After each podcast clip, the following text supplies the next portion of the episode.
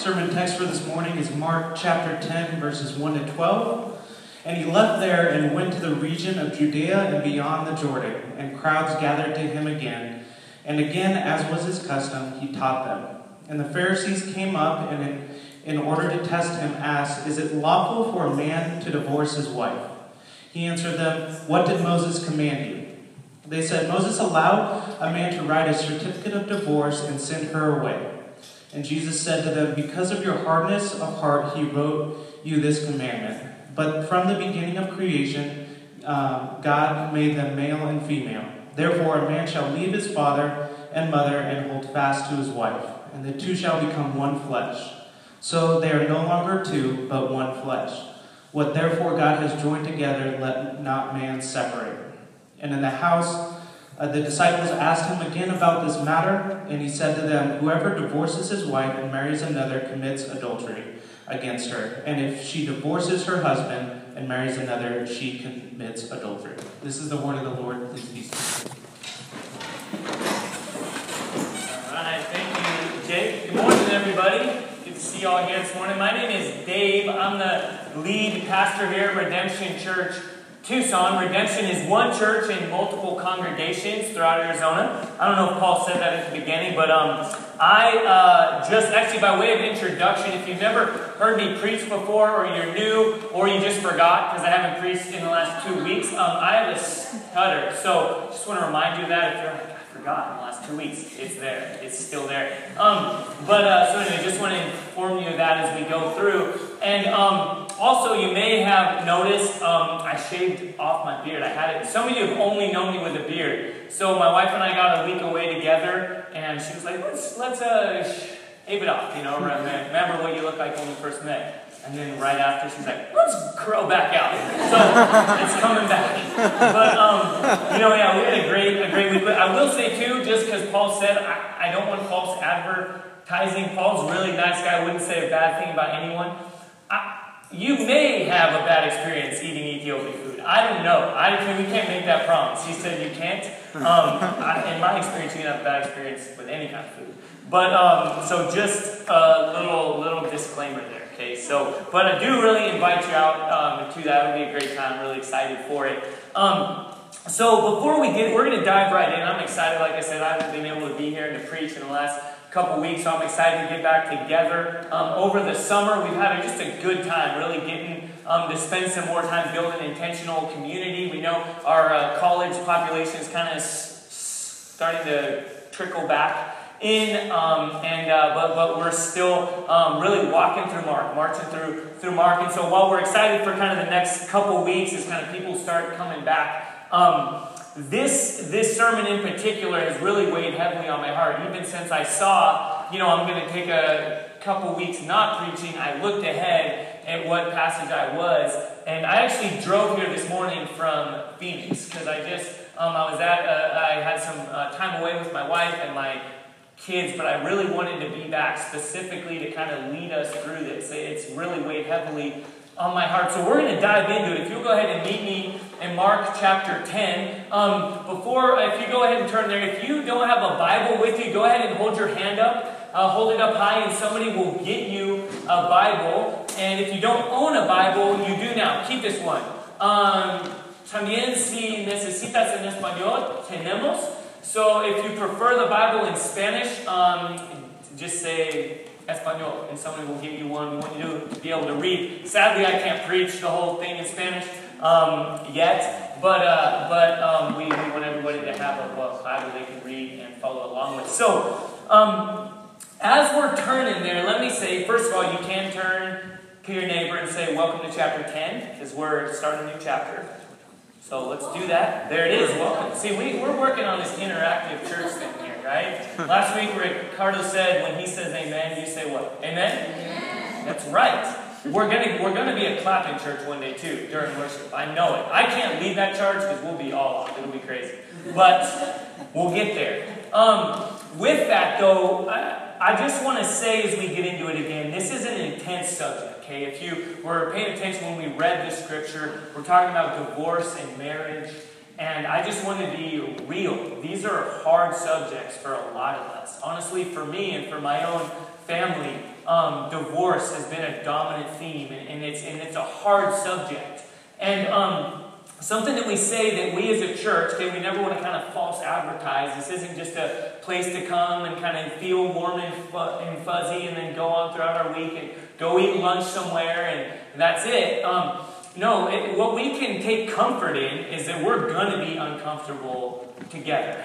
Okay, we're because um, because Jesus is calling us to discipleship. Okay, that word means to be a follower. So so um, what what it is is God designed us to know and follow Him, to have a relationship with Him. That our relationship with Him and with one another would be would be perfect and good, without shame, without without contention. But because of sin, um, by nature and by choice, we kind of said, no, no, thanks God. You're designed for things. Um, we're gonna we're gonna figure it out on our own, and we've turned away and, and kind of walked away on our own, and, and that's left us in a really broken, messy place. And, and Mark, in fact, what we're walking through, it begins with the beginning of the good news of Jesus, God the Son, and He's proclaiming His kingdom, and then we're challenged who is Jesus and what is he doing? And then we're, we're um, challenged, well, who are you? And how do you respond to him? And what we've seen and learned is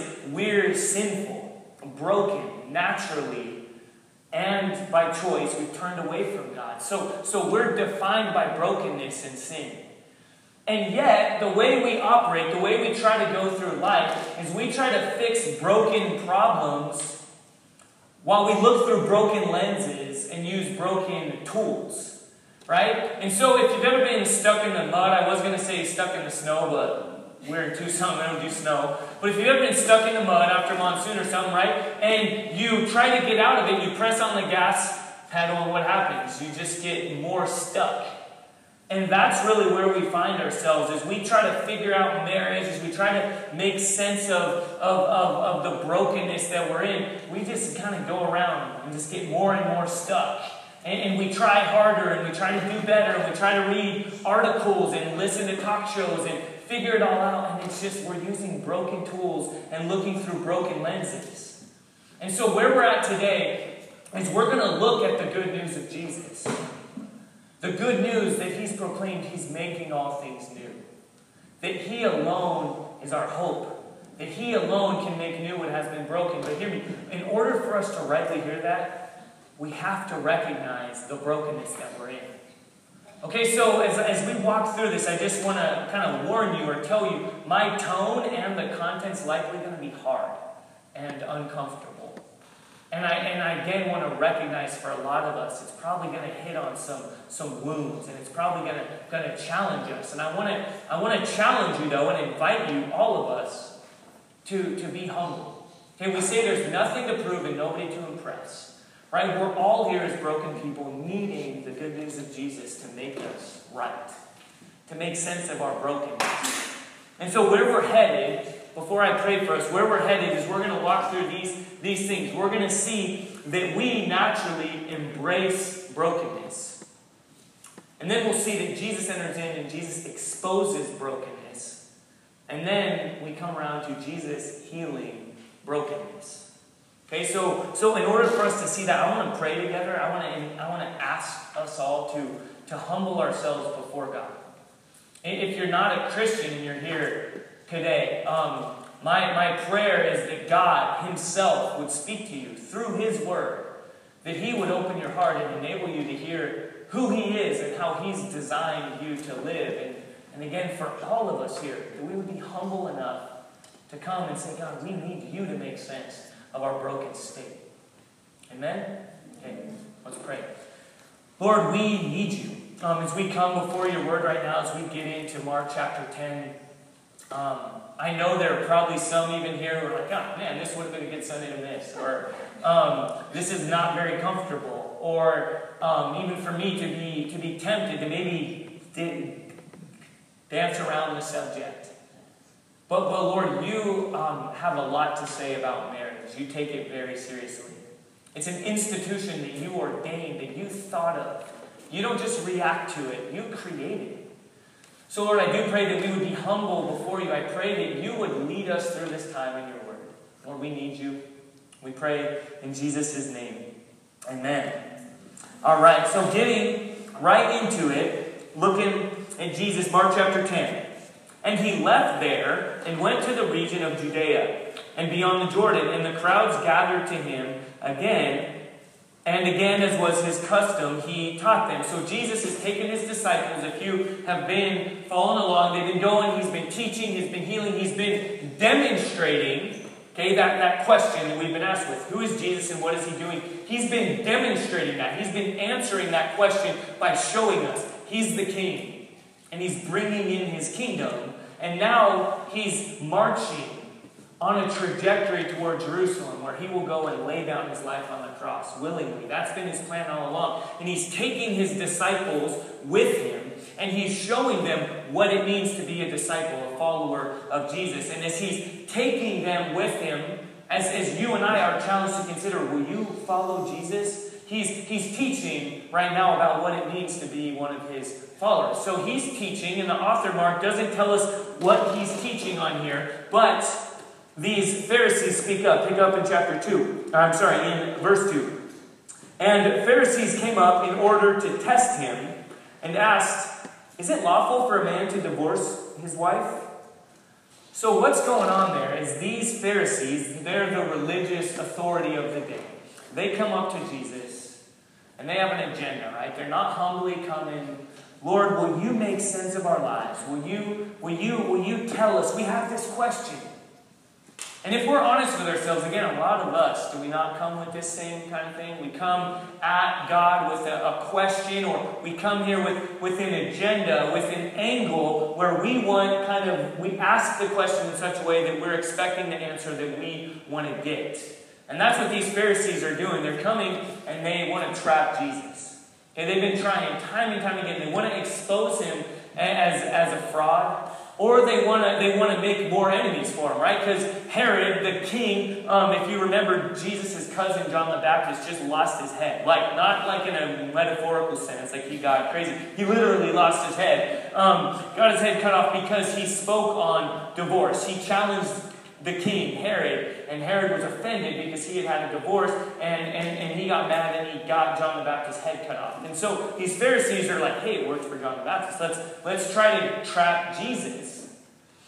And they're exposing themselves because they're looking for a loophole. We'll see that in how Jesus answers them.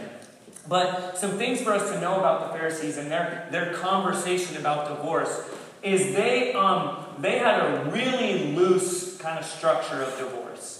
Their society, as we'll see, really platformed these specific people as male authorities in, in charge. They had position, and their lives were really kind of um, comfortable, and they wanted their way of life to affirm that. And so their divorce structure really um, affirmed and built up and was kind of and kind of catered to uh, the, the, the, the religious authority the, the majority rule of the day. These men who had some clout and they wanted to keep things the way they wanted them. So they're looking for loopholes. They had a really, a really loose um, kind of understanding of marriage and divorce, and they wanted Jesus to, to kind of affirm that. Okay, they're looking for loopholes. So that's the posture they come in. They embrace the brokenness. Again, how do we come right now when we talk about marriage? So often we come and we just, we want to talk about it and we want to say things like, you know, people grow apart. Or, you know, you gotta look out for yourself. Or you gotta, you know, it's, it, we come, our language, our posture reveals sometimes, often, that we're swimming in polluted waters.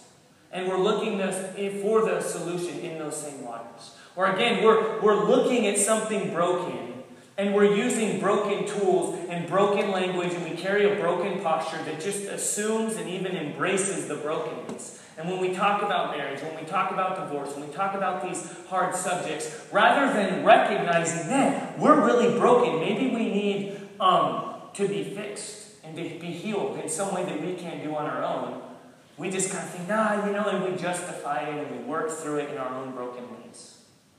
We embrace the brokenness. and that's what these guys are doing, the same thing. And so they go to Jesus, they try to trap him.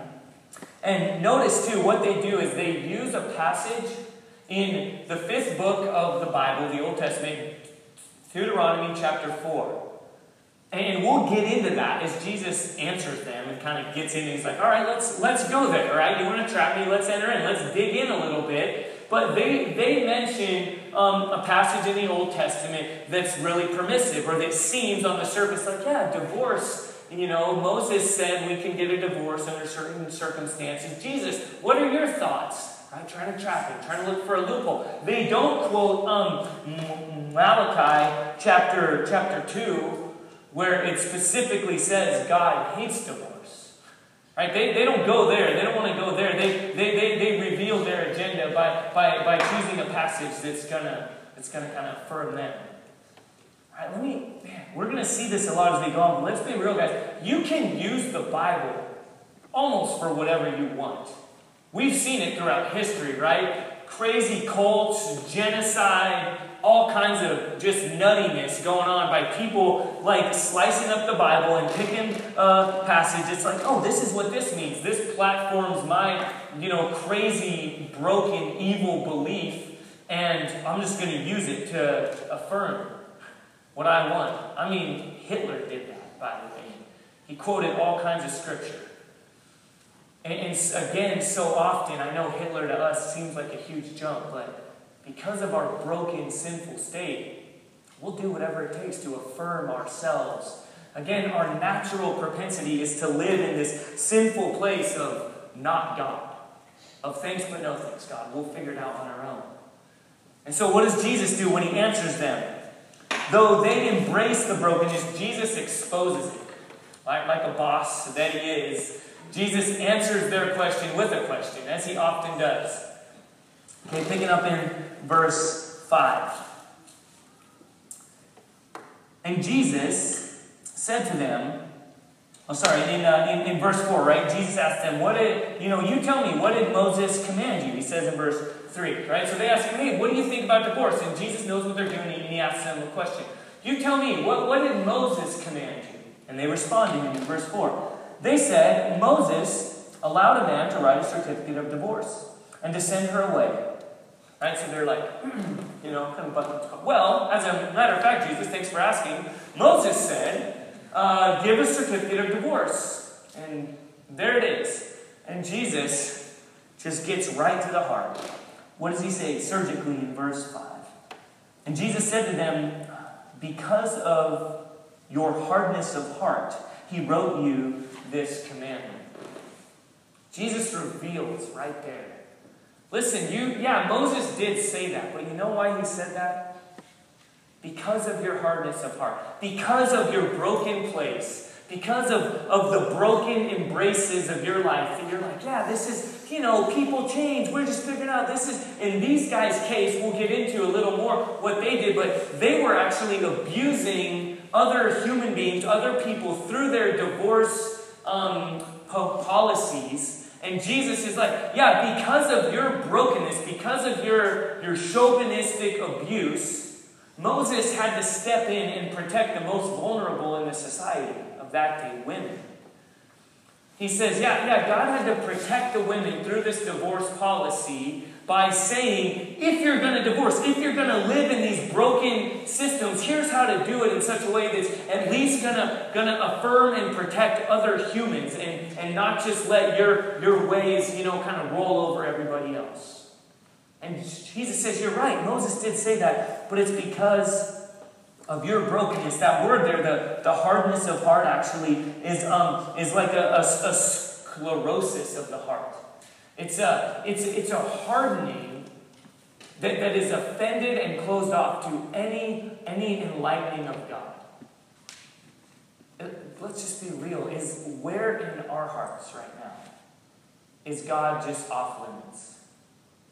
Specifically approaching these subjects of marriage, of relationship, of, of purpose and design. Are there spots in there where you right now need to be real and say, yeah, I guess my, my, my posture is, is hardened. It just says, yeah, God, um, you're off limits. This one's this one you don't get to touch on.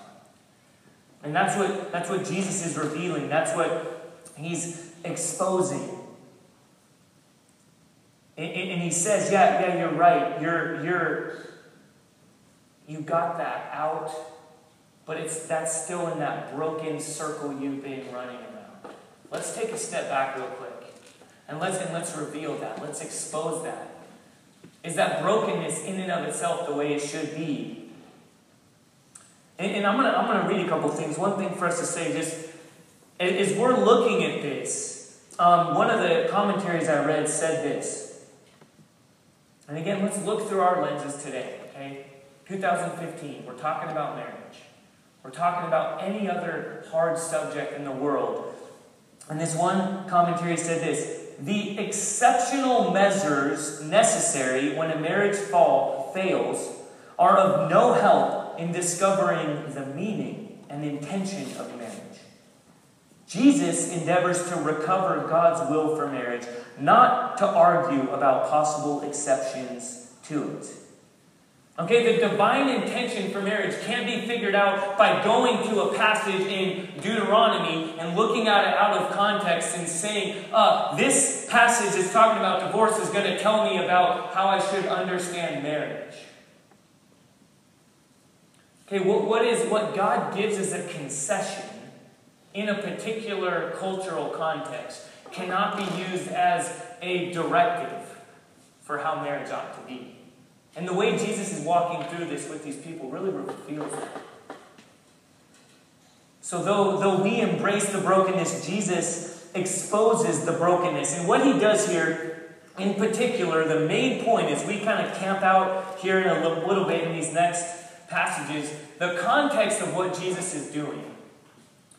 And the context of Deuteronomy and what Jesus is revealing is it's to, okay, we wouldn't naturally see this. What he's doing, he's affirming um, women's equality with men.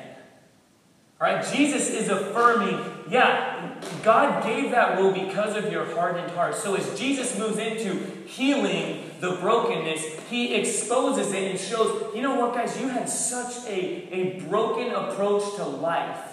The, the, the divorce patterns of that day looked like this. A male especially a Jewish male of, of, of, religious authority, right? The people with clout. Let's just be real today. Um, white middle class males in our day, okay? Um, we just, you know, have things and systems and policies that affirm us and that affirm our, our perspective. And Jesus says, yeah, those were so sinful and so broken that you were abusing other image bearers of God. Because their divorce policy was literally like, man, you burn the pot roast. Peace. Like, you're, I'm done with you. And, and the way men would treat women and the way divorce happened is just, it was abusive, it was hurtful. Sometimes men would, would, would divorce a woman and then she'd be like an outcast in society. And then they would go get, go get remarried and then divorce that woman and then come back and want to remarry the woman they just left hanging. And, and all kinds of brokenness was going on. And so that, that rule in Deuteronomy that the Pharisees are mentioning back to was abusive and broken in and of itself. And so, because of their hardness of heart, God steps in and says, All right, look, if you're going to live this way, if, if you're going to have divorces, it needs to happen this way, where at least the women are protected. You have to give a certificate of divorce. But again, the whole point here that Jesus is taking, he doesn't go to the fifth book of the Bible. But in his response to heal the brokenness, he goes back to the, the first book of the Bible. He goes back to creation, again, before that, that time of sinfulness. And so Jesus enters in, and, and as, he, as he answers them, pick up with me in verse 6. It says, But from the beginning of creation, God made them male and female. Again, right there, the language, this whole time, this whole passage, Jesus is using countercultural language. All right, let, let me say, let me be real. How many people today think that evangelical Christianity affirms women? And that's like when you think of um, women's rights, how many people think, oh, um, Jesus, evangelical Christianity is the first place I want to go to hear about that? Like, not a lot of places, right? But Jesus is countercultural. He, he's declaring men and women equally made in God's image. Right? To be, to be made in God's image, do you know, do you understand the value and the worth in that? Every human being who's ever walked on this earth was created with a purpose to reflect Almighty, perfect, glorious God. There's, there's inherent worth and value in that. And Jesus, in answering these, these hardened people right away, when talking about divorce, when talking about marriage, when talking about these hard subjects, he says, in the very beginning, God's design wasn't this kind of brokenness. It wasn't to figure out all these things. No, his design was perfection, was equality, was, was unity, was, was wholeness. And so Jesus affirms that in his answer. God made them male and female. And again, this was completely countercultural at the time. And I'm not going to get into verses 10 through 12. Okay, we're going to, we're going to kind of camp out in verses 6 through 9. But real quick with me, go to verses 10 through 12. And you can just see there, all right, even as Jesus goes back to his disciples, right, and they're in the house and they ask him some more questions about it, and Jesus answers them all the more. And he, he explains basically that both men and women can be the offended and the offenders. Again, even that, there's incredible value and worth that Jesus is giving to women here specifically because in their day they thought, well, men are in charge of marriage, men define it all, men get to do it, women can be, you know, no matter what happens, women are just kind of by products. They're kind of recipients of this relationship. And even in verses 10 through 12, there even when Jesus includes women in the offense, where he says, Whoever divorces his wife and marries another commits adultery against her. That was countercultural, guys. That was for there to be any offense against a woman was like mind blowing. These guys were like, What are you talking about? What if you if you marry someone else, you're committing an offense against your wife? Well, I thought marriage was really all about me. And, and Jesus is blowing that up. He's exposing that. And then, as he continues on, he says, And if she divorces her husband and marries another, she too commits adultery. And elsewhere in Scripture, we could get into the nitty gritty of all the specifics of all that. And, um, but what Jesus is doing specifically here is he's saying that women can again be the offender and the offended. There's incredible value and worth to holding all people accountable. And Jesus is doing that. And so then, though, getting back up there into verse 6, as Jesus is healing the brokenness, what is he doing? Verse 6, he says, But from the beginning of creation, God made them male and female. Verse 7, Therefore, a man shall leave his father and mother and hold fast to his wife, and the two shall become one flesh so that they are no longer two, but one flesh. What therefore God has joined together, let not man separate. Again, here's where, hopefully, because I think God's word does this, we all get a little uncomfortable. Because let's just be real. Verse 6, right there, we've probably seen that on Facebook a ton lately, right? You've seen since the Supreme Court ruling, I'm going to go there a little bit the Supreme Court ruling on same sex marriage, a lot of us, a lot of people have just kind of put some broad stroke comments and just said, you know, um, God made marriage to be male and female, and you quote a verse like this or others, and just are like, there it is, that's there it is. It's kind of throw out a little hand grenade, throw out my thoughts, and then just weave it out there, and not get into the rest of it. So let me just say for the church, some of us might be wondering, um, I, I do believe and it's, and it's very clear in what we believe as a church, and it's, it's clear, I think, here that God's design for marriage, that, the, that the, as we come before Him, it does say a male and female, man and woman, that that's God's ordination for marriage. However, that subject specifically, um, for me, and I think for a lot of us, doesn't exist in a vacuum right? And things like Facebook and other kind of social media where just we feel this this right or this potential just kind of throw throw something out there and not enter into the deeper conversation. For me personally, while I, I just shared that and I believe Scripture teaches that, I, I have great friends. A friend who's a pastor, um, a family member, who, who I'm holding this conversation with. Um, and, and, so, I, as I said, that might be a, a, uncomfortable for a lot of us. But we need to all be uncomfortable because uh, I think you might recognize that a lot of the people that would just throw that out there and say, man and woman, male and female, that's, that's God's design, might be uncomfortable with what follows right after that.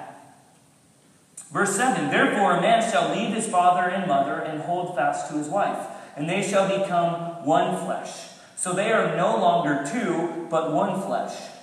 What God has joined together, let no one separate. A lot of people who sit on an ivory tower and just throw it out there and just say, There it is, God's designed for marriage. We don't want the microscope turned in on how are we doing with oneness? How, are we doing with um, no longer being two but one? Okay, God's design for marriage, the sanctity of marriage, involves two people laying down their lives for one another, sacrificing themselves. And, and, and my older brother, who's not a Christian and uh, we go at it on some of these subjects with his voice trembling and almost tears in his eyes. He said, he said, Dave, the church wants to talk so much about the sanctity of marriage, why not talk about it about those who are married? He was 13 when my mom and dad divorced, and he walked through that as he was um, figuring out what it meant for himself to be a man. And he, he says, well, why not talk a little more about the sanctity of marriage in, in a broader scope? I said, man, I have to agree with you. The, the Bible does talk about that. because what this means right here is, is Jesus is healing the brokenness. Let's be honest with ourselves. How many of us embrace a oneness like this? Again, if we're just looking through broken lenses and we're entered into this thing, yeah, the answers we can come to are all over the place. Then, you know, ah, I've got my stuff, she's got her stuff, we, you know, we just, it works for us. Or, you know, men, I'm going to hammer on us a li- little bit more. It's like, yeah, I've got, you know, I've got my garage, I got my thing. Hey, I provide for the family, right? I, we, we, we, if we're honest, we live parallel lives so often, and we have unsanctified, broken marriages where oneness is not the definition. We don't, we don't blast Facebook with that. But we don't want to have that conversation. Guys, like I said, we need to have the whole conversation. We need to have all the conversations. Because to be a disciple of Jesus, a follower of Jesus, means that we go from death to life. That's a surgical, uncomfortable process as Jesus is entering in, as he's exposing the brokenness, as he's healing the brokenness. It's not going to be all stuff that we want to just sit under nicely and that fits, you know, in a few characters perfectly and affirms our positions and postures. I'll just say too, I um, I don't even have the, the, the passage, but just since we're here, um, there's another passage that I think should expose to us how we deal with these things through our own broken efforts. Um, Ephesians chapter 5.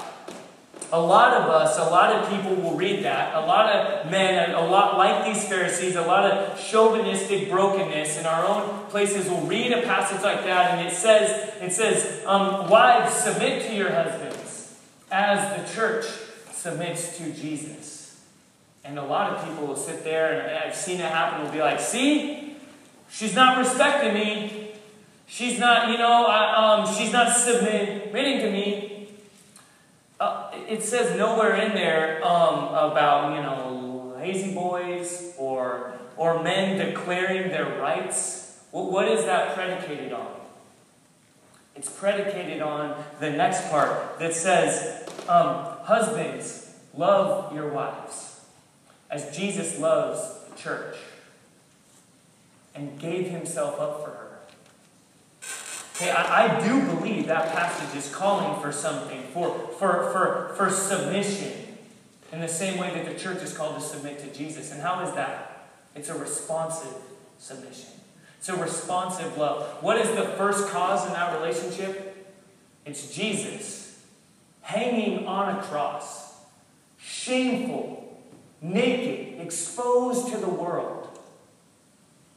When he's there, does he say, you know, the, the church isn't really respecting me right now. These people, they don't get it. They don't get how hard I'm working for them. They don't get how much I do for them. They don't get it. So once, once they kind of respect me a little bit, then maybe I'll, I'll, I'll respond or I'll love. No. says, while we're yet sinners, while we're enemies of God, Christ died for us. He first loves us. He lays down his life sacrificially. Says, I have, I, I'm going to lay it all down right now for you. So that in response to that kind of love, the church says, uh, I, I, I follow you because I know you have my very best in mind, because I know you love me. And yet we, we get all crazy when we dive into that in our own broken systems, in our own broken lenses. We come up with all kinds of different opinions of how that ought to work. And again, often it plays out in abuse or in complete disregard. Let me say this too, right? As we're going here, we're talking about divorce. Um, we're hammering on divorce. I said God hates divorce. As a church, it would take so much for me to ever recommend divorce. All right, it would take so much in a counseling session. I've heard of other churches be like, "Why don't you guys separate? Figure it out." When you're one, you can. It's hard to separate. All right, we're not going to go there, but let me hear that. Our no divorce policy or our hard, our biblical policy is never going to be a reason for abuse, because that happens a lot too. Whoa, you can't divorce me. Oh, we'll call 911 in a second. All right, if there's abuse going on, if there's, if we'll enter into that, the, the call for us to be a church coming together under the, the uncomfortable but hopeful good news of Jesus means we will enter into one another. We'll enter into the messiness of brokenness, of, of, of hurt, of pain. Right? We're not here to put on faces, to, to act like we've got it all together. I joke with my wife at this marriage conference that her and I were just at. I said, oh, well, let's hold hands so everybody thinks we have a good marriage. It was a joke, just kind of messed around, but seriously, don't we sometimes do that? Like, oh, we're church right now. We can't. We have to talk to each other. We have to. That's, that's so broken if it's not real. All right, we, we so again hear that if you're in an abusive relationship, if you're an abuser, as our church grows, as our culture solidifies, as we fight for marriage, we're going to fight for the whole deal. We're going to fight while we're married. We're going to fight with the married. Okay? Amen? Amen. So now I think we're left, um, church, to ask a couple of questions.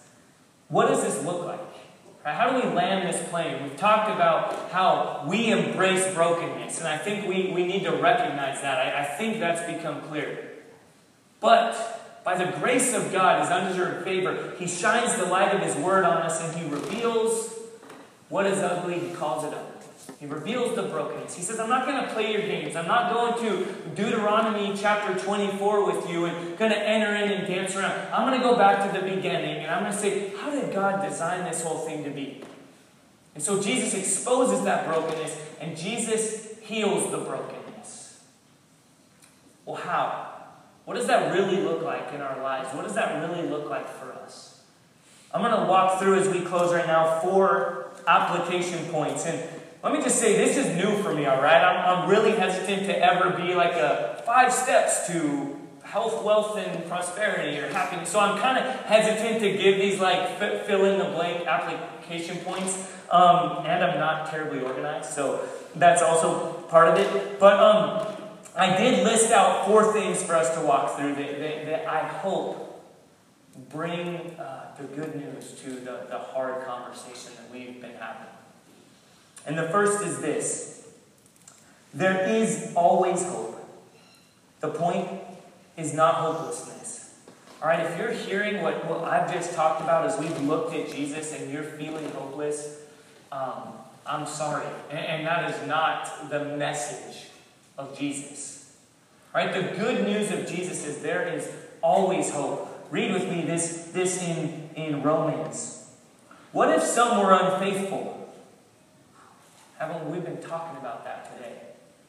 We're, we're swimming in unfaithfulness. So we ask that question well, God, what about, you don't know our situation. What if some are unfaithful? Does their faithfulness nullify the faithfulness of God? We, we to underline this. By no means let God be true, though everyone were a liar. As it is written, that you may be justified in your words and prevail when you are judged.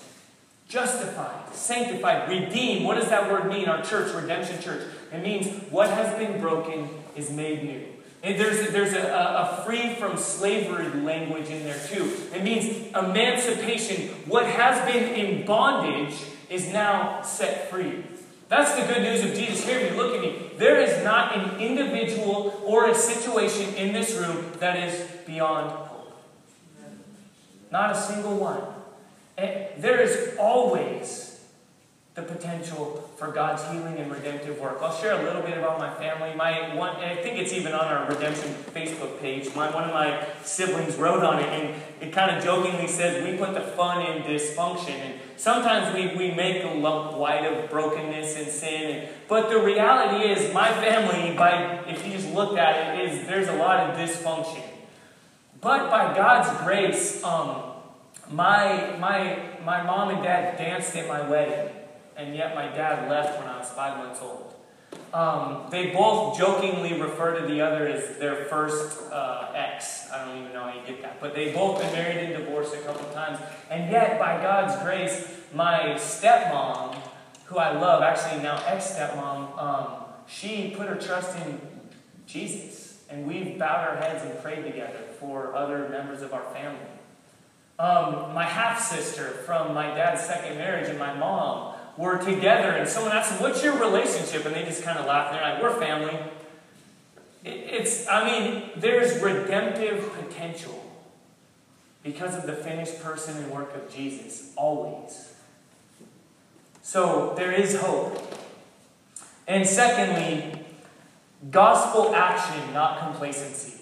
This is always true, okay? It, it, we heard about this last week. The good news of Jesus, what he's done, when it says Jesus has done everything that you can't do. All right, let me, let me spell this out clearly. It's this Jesus came and lived the life that you and I could never live. He was perfect. And then Jesus died the death that you and I are supposed to die. He did that so that, through faith in Him, you and I can live as God has designed us to live.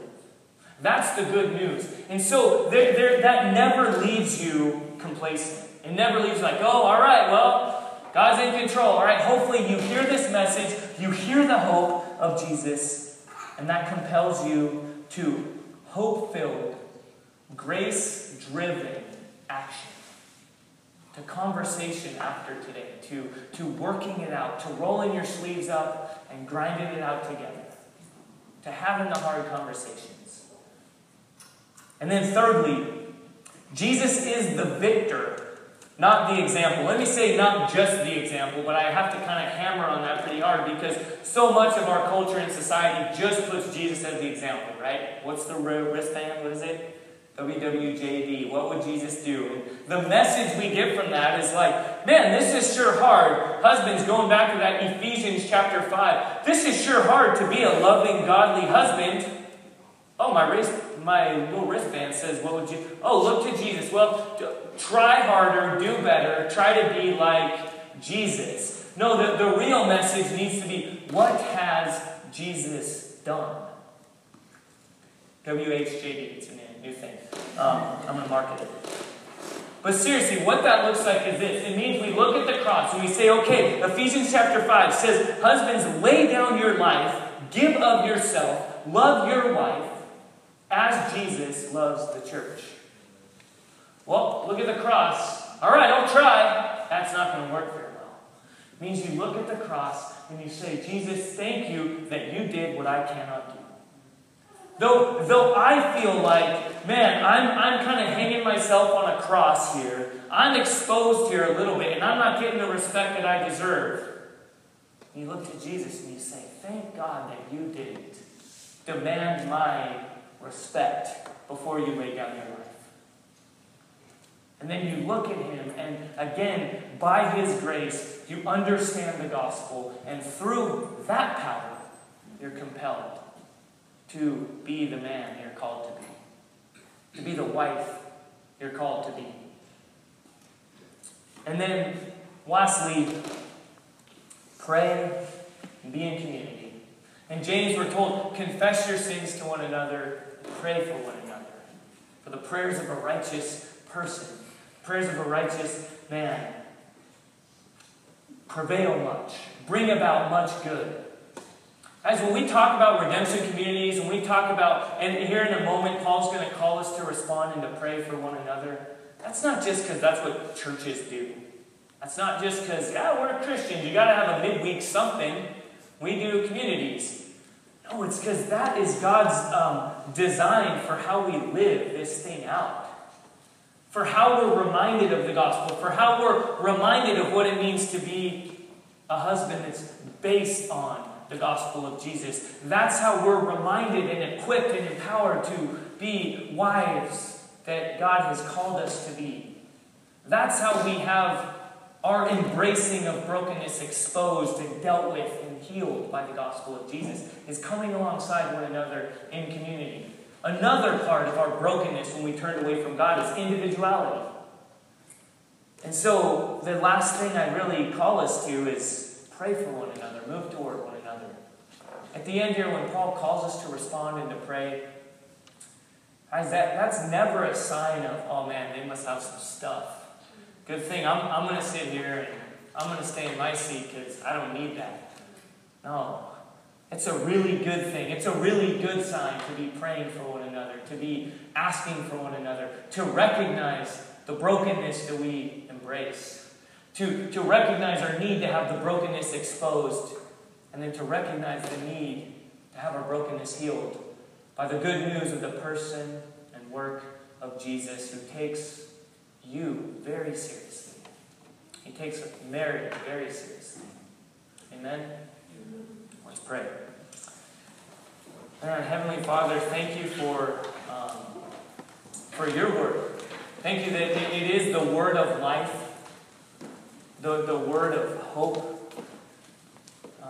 God, I don't know where everyone's at right now. I, again, I expect that some are hurt, that some hopefully not, but may still feel hopeless. Some um, perhaps are angry. Lord, I pray that because of you, because we submit to your authority, that we would have the freedom to move further in to the brokenness. Asking for healing, recognizing our need for healing, in our time of response right now, even as we take communion, recognizing that through brokenness, through death, comes life, comes healing, comes hope. And Lord Jesus, this is all because you loved first, so that we may respond in faith. And Lord Jesus, we pray that you will lead us through this time. As we pray, as we worship, as we sing, as we live in your name, amen.